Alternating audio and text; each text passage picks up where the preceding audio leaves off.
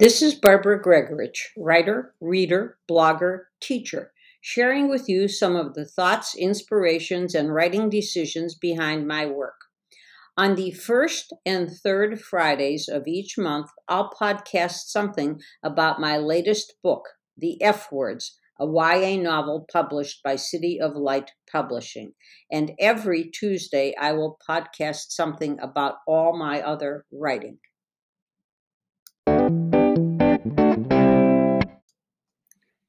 In an earlier podcast, The F Words, a Writing Coach, I mentioned that Esther Hershenhorn, the writing coach, gave me a list of six threads to follow throughout my novel, making certain that I didn't drop any of those threads for too long.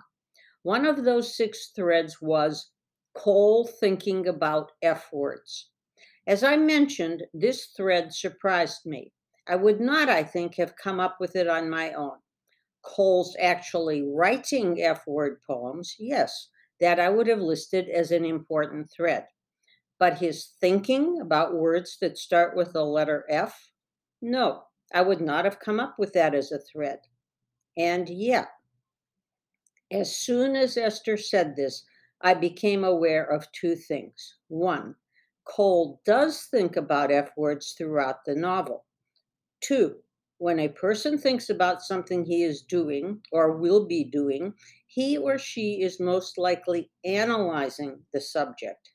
And I realized a person capable of thinking about and analyzing a subject is a person of greater than average intelligence, possibly a person with leadership skills. This ability to think about and analyze a subject is not confined to intellectual matters such as, say, language. The ability can be used to further understand and influence any human activity.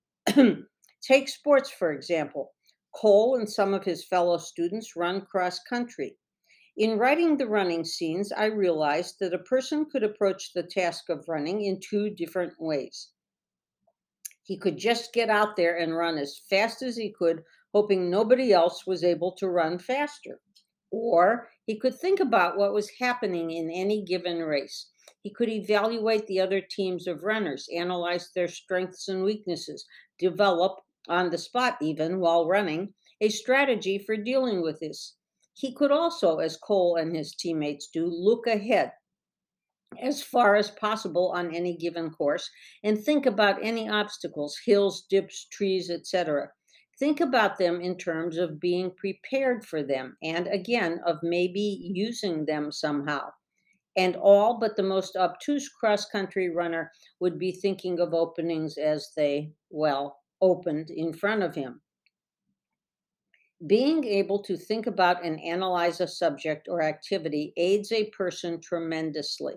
It makes him or her more knowledgeable and more capable of acting not only now, but in the future. Once I thought about this, no irony intended, I realized that every time Cole thought about an F word, he not only revealed part of his personality, but he moved forward, forward through the mass of F words toward the ones he would choose, the ones that meant something to him.